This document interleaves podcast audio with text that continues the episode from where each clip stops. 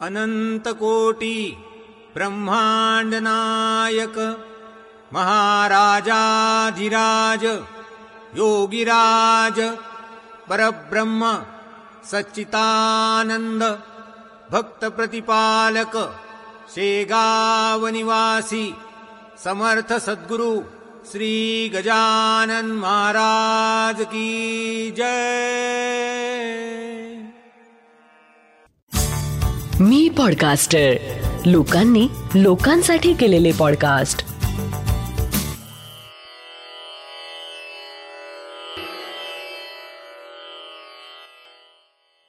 श्री गजानन महाराज की जय. श्री गजानन अनुभव ह्या पॉडकास्टचा हा शहाऐंशीवा भाग. तू जननी जनिता सद्गुरू तू भक्तांना कल्पतरू. जय गजानन. एकोणीसशे अठ्ठावन्न एकोणसाठची ही गोष्ट असावी. श्री क्षेत्र शेगाव येथे एक तरुण श्री गजानन महाराजांच्या समाधी मंदिराला प्रदक्षिणा घालीत होता. एक दोन करता करता त्याने पूर्ण एकशे आठ प्रदक्षिणा पूर्ण केल्यात. तो तरुण प्रदक्षिणा घालीत असताना बाजूला बसलेले एक वयस्क गृहस्थ त्याच्याकडे निहाळून बघत होते. प्रदक्षिणा थांबल्या आणि ते गृहस्थ त्या तरुणाकडे आले. त्यांनी पाठीवर हात ठेवत विचारलं नाव काय माऊली तुझं? तो तरुण म्हणाला मी विठ्ठल आस्कर नागपूरला असतो. छान. गजानन महाराजांची भक्ती करता हे पाहून छान वाटलं. ते गृहस्थ म्हणाले विठ्ठल आस्कर त्या गृहस्थांकडे कुतूहलाने पाहू लागले. तोच बाजूच्या व्यक्तीने त्यांचा परिचय करून दिला. हे पुंडलिक महाराज भोकरे. गजानन विजय ग्रंथात पुंडलिक भोकरे म्हणून ज्यांचा उल्लेख आहे तेच हे. ते ऐकताच विठ्ठल आस्कर आदराने त्यांच्यासमोर झुकले. त्या दिवशी शेगावला मंदिर परिसरात झालेल्या त्या परिचयानंतर एक दिवस श्री पुंडलिक महाराज भोकरे नागपूरला विठ्ठल आस्करांच्या घरी आले. तिथे त्यांनी त्यांना घरी गजानन महाराज प्रकट दिन समारंभ सुरू करण्याचा सल्ला दिला आणि म्हणाले छान गजानन महाराजांची भक्ती करा. तुम्हाला मी शुभेच्छा देतो. पुढे तुम्हाला पुत्ररत्न प्राप्त होईल. त्याचं नाव गजानन ठेवा. पुंडलिक महाराज भोकरे त्यांचं ते म्हणणं खरं झालं. विठ्ठल आसकर यांनी त्यांच्या मुलाचं नाव गजानन ठेवलं. तोच मी गजानन विठ्ठलराव आसकर. नागपुरातील महाल विभागात आमचं निवासस्थान आहे. श्री पुंडलिक महाराज भोकरे यांनी तेव्हा वडिलांना सांगितलं एक महाराजांचा फोटो समोर ठेवा आणि प्रकट दिनास प्रारंभ करा. त्याप्रमाणे एकोणीसशे साठच्या आसपास घरी श्री गजानन महाराज प्रकट दिन सुरू झाला. पुंडलिक महाराजांच्या आशीर्वादामुळे समारंभाला खूप मोठं स्वरूप प्राप्त होत गेलं. थोरा मोठ्यांची पावलं घराला लागली.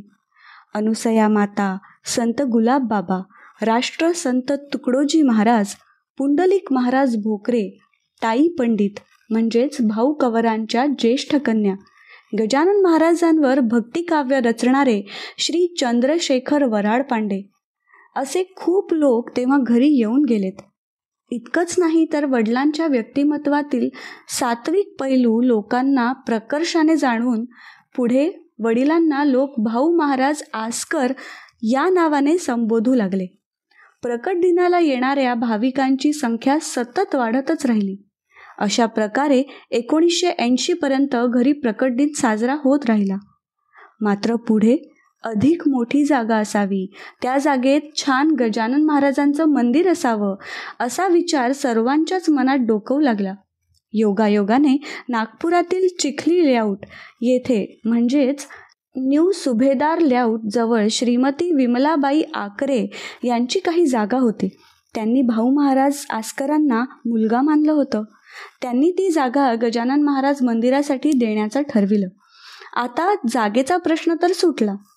मग सर्व संबंधितांची बैठक झाली आणि महाराजांची मूर्ती कशी असावी हा विषय चर्चेला आला. तेव्हा सर्वांना असं वाटलं की गजानन विजय ग्रंथाच्या जुन्या आवृत्तीत दुसऱ्या अध्यायात बंकटलालाच्या घरी महाराज आले तेव्हाचा महाराजांच्या तारुण्यातला जो फोटो आहे तशी मूर्ती असावी. त्यानुसार नागपुरातील विष्णू मूर्ती भंडार गांधीबाग येथे चौकशी केली असता त्यांनी जयपूरला श्री मोहनदासजी शर्मा मूर्तिकार यांना भेटण्याचा सल्ला दिला. त्यानुसार मग नागपूरहून मूर्ती आणण्यासाठी जयपूरला श्री लक्ष्मीकांत आकरे श्री भाऊ महाराज आसकर श्री सुधाकरराव ठवकर श्री रघुनाथराव वानखेडे आणि श्री नामदेवराव बांद्रे असे पाच जण रवाना झालेत. साधारण एकोणीसशे एक्क्याऐंशी ब्याऐंशीचा तो काळ सर्वांचा असा अंदाज होता की आठ दहा दिवसात मूर्ती तयार व्हावी. त्याप्रमाणे साधारण तेवढ्या दिवसांसाठी पुरेसा पैसा गाठीशी घेऊन सर्वांनी जयपूर गाठलं आणि मूर्तिकार श्री मोहनदासजी यांची भेट घेतली. त्यांनी मूर्ती करण्याचं मान्य करून काम सुरू केलं. पण झालं असं की दोन तीन दिवसातच त्यांनी जो संगमरवरी दगड मूर्तीसाठी निवडला होता तो भंगला. परिणाम तीन दिवस आणि त्यांच्या जवळील एक दगड वाया जाऊन काम मात्र काहीच झालं नाही. त्यांनी दुसरा दगड घेऊन काम सुरू केलं पण काय योग होता? चार दिवसांच्या कामानंतर तो दगडही कामातून गेला. त्यांच्या असं लक्षात आलं की छिन्नीचा घाव घालताना काही वेगळाच नाद होऊन वेगळा संकेत जणू मिळत होता. दोन संगमरवरी दगड आणि आठ दहा दिवस हातून गेल्यामुळे मूर्तिकार म्हणू लागले की हे काम करणार नाही. यात माझं व्यर्थच नुकसान झालं. त्यांचा नकार ऐकून सर्वच नागपूरकर चांगलेच निराश झालेत आणि सर्वांनी त्यांना अत्यंत मनापासून विनवणी केली. महाराजांसाठी फक्त अजून एकदा तुम्ही प्रयत्न करा. त्यावर ते म्हणाले ठीक उद्या विचार करून सांगतो. ते ऐकून सर्वांनी महाराजांची प्रार्थना सुरू केली. कारण काम तर काहीच झालं नाही ही एक गोष्ट होती. त्यात भर म्हणजे जवळचे सर्व पैसे संपत आले होते. महाराज आम्हाला निराश करू नका. तिकडे सर्व भक्त तुमची वाट पाहतायत. अशी प्रार्थना करून आणि उद्या मूर्तिकार काय सांगतात हा प्रश्न उशाशी घेऊन महाराजांचं स्मरण करीत सर्व रात्रीच्या काळोखात शिरते झाले. दुसरे दिवशी सकाळी हे सर्व लोक दुकानात गेले तर मूर्तिकार त्यांच्या कामात मग्न? त्यांनी मूर्तीविषयी विचारल्यावर म्हणाले मी तुमचंच काम सुरू केलं आहे. अहो आज पहाटे साडेचारच्या सुमारास गजानन महाराज माझ्या स्वप्नात आले. म्हणाले चिंता करू नकोस. तुझ्या संग्रहातील दोनशे पंच्याऐंशी क्रमांक लिहिलेला दगड घे आणि कामाला लाग. तिथे मी आहे. मूर्ती जशी बनेल व्यवस्थितच असेल. असं म्हणून अंतर्धान पावले. मी माझ्या कामगारांना लगेच आवाज दिला आणि हा त्या क्रमांकाचा दगड आता मी मूर्तीसाठी हाती घेतला आहे. त्यानंतर खरोखरच सात दिवसात मूर्ती तयार झाली. मात्र त्यात योग असा जुळून आला की अपेक्षेप्रमाणे मूर्तीत शरीर दुसऱ्या अध्यायातील आहे. म्हणजे त्यात तारुण्य आहे. पण चेहरा एकविसाव्या अध्यायातील म्हणजे थोडा वयस्क आहे. अर्थात मूर्ती झाली मात्र सुंदर. आता मूर्ती नागपूरला आणण्याचा भाग होता. लाकडी पट्ट्यांच्या साह्याने जवळपास पावणे तीन फूट उंचीची ही ती मूर्ती व्यवस्थित पॅकिंग करून देण्यात आली. खिशात पैसे शिल्लक नाही आणि मूर्ती तर न्यायची आहे. अशा विवंचनेत त्या सर्वांनी स्टेशन गाठलं. महाराज आमच्याजवळ आता पैसे शिल्लक नाहीत हे तुम्ही जाणताच. असं म्हणत पाचही जण डब्यात बसले. जयपूर स्टेशनवर टी सी आला यांना विचारलं इसमे क्या है? हे म्हणाले गजानन महाराज टी सी म्हणाला गजानन महाराज ठीक आहे. असं म्हणून पुढे निघून गेला. वाटेत कुठल्याशा स्टेशनवर ड्युटी बदलल्यामुळे असेल कोणी जोशी नावाचा टी सी नव्याने गाडीत चढला. पार्सल पाहून त्यानं विचारलं हे काय आहे? ते म्हणाले गजानन महाराज. अरे वा गजानन महाराज. त्यानं दोन वेळा उजवा हात एकदा पार्सलला नंतर छातीला लावला आणि फार छान म्हणून निघून गेला. नागपूर स्टेशनला काहीही अडथळा न येता हे सर्व सुखरूप बाहेर पडले आणि चिखली लेआउटला कशा प्रकारे हे सर्व न्यावं अशी चर्चा करू लागले. तोच समोर एक नवीन कोरी अगदी हार घालून सजवलेली फाईव्ह व्हीलर समोरून त्यांच्या जवळ आली. कोणी मेश्राम नावाचा गृहस्थ होता. तो त्याच दिवशी गाडीतून सामान ने आण करण्याचा व्यवसाय सुरू करणार होता. स्टेशन समोरील टेकडी गणपतीजवळ गाडीची पूजा करून त्यानं गाडी स्टेशनवर आणली होती. पार्सल पाहून त्याला नवीन गिराईक मिळाल्याचा आनंद झाला होता. त्याला जेव्हा कळलं की ही गजानन महाराजांची मूर्ती आहे तेव्हा त्यानं आनंदानं कुठलाही पैसा न घेता ते काम स्वीकारलं. त्याच्यासाठी योग्य शुभारंभ हा आनंदाचा क्षण होता.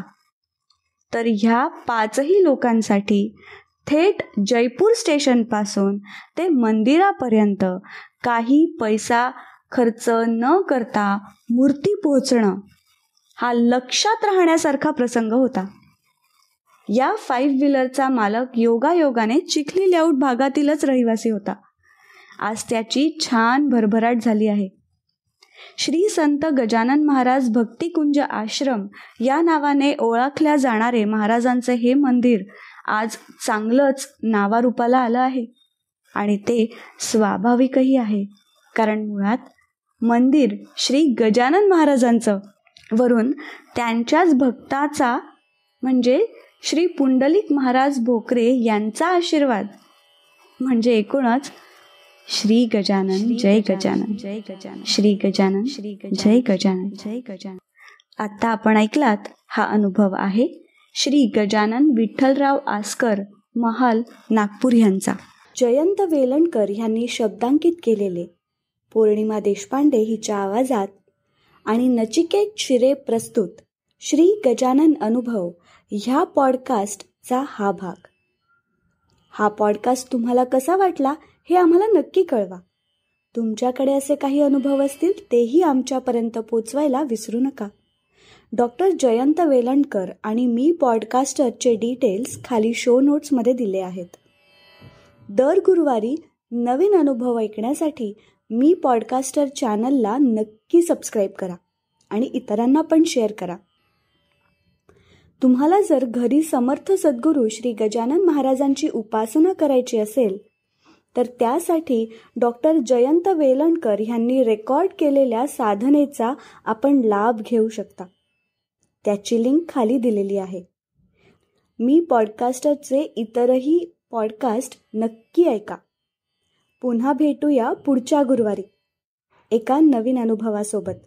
तोपर्यंत श्री गजानन जय गजानन. श्री गजानन जय गजानन.